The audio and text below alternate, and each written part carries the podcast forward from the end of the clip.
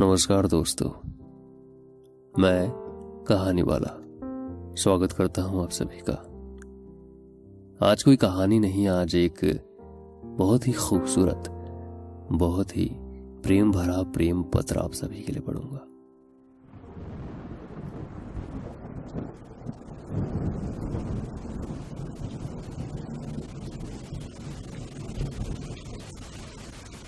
तुम्हें याद है वो बारिश का मौसम?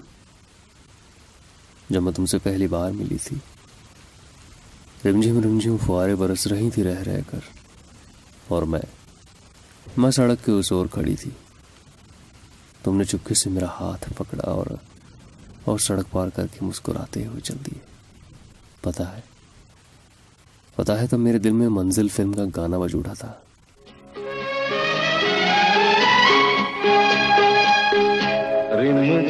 गिरे सावन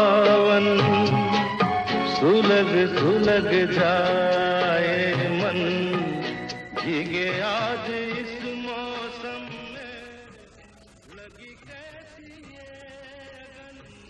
मैं खुद को मौसमी चटर्जी और तुम्हें अमिताभ बच्चन समझ रही थी। तुम्हारा कद लंबा नहीं था, पर तुम्हारे व्यक्तित्व में कुछ बात थी। मैं तुम्हें अपना मानने लगी थी। क्या इसे ही प्यार कहते हैं? शायद। शायद इसे ही प्यार कहते हैं। क्योंकि उस दिन से चाय कुछ ज़्यादा ही मीठी बनने लगी थी।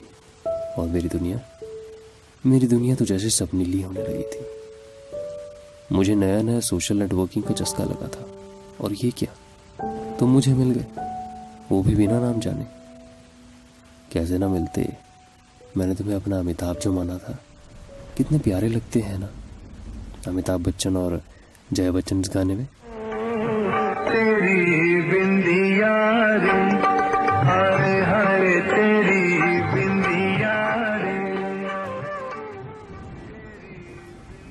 लगता है कितना प्यार उड़ेल दिया था दोनों ने निगाहों में। तुम कहोगे ना कि मैं कितनी फिल्मी बातें करती हूँ, पर पता है, मैंने ये गाना सुनाने के लिए कितना रियाज किया था। बस तुम्हारे लिए, तुम नाराज़ हुए थे। मैंने भी सोचा था कि एक छोटी सी बात पर इतना नाराज़। मैं तुमसे कभी बात नहीं करूँगी। पर मैं भी तो अच्छी लगती थी ना तुम्हें। तुमने जानने के लिए कॉल किया था ना कि मैं अब तक नाराज़ हूँ। पर मैं कहाँ नाराज़ रह पाती? तुम्हारी कविता सब पढ़ी थी मैंने। मुझे पता था ये मेरे लिए नहीं लिखी गई थी। और मैंने उसे अपना समझ कर ही पढ़ा। पता है, आज फिर बारिश का मौसम है।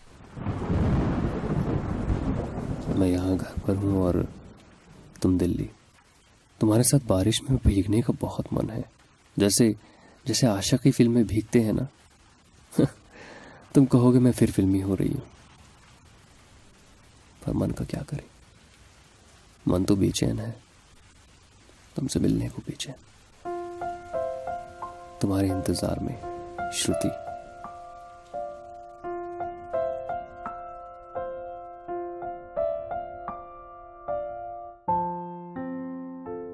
अगले हफ़्ते फिर से मुलाकात होगी। तब तक के लिए इजाज़त।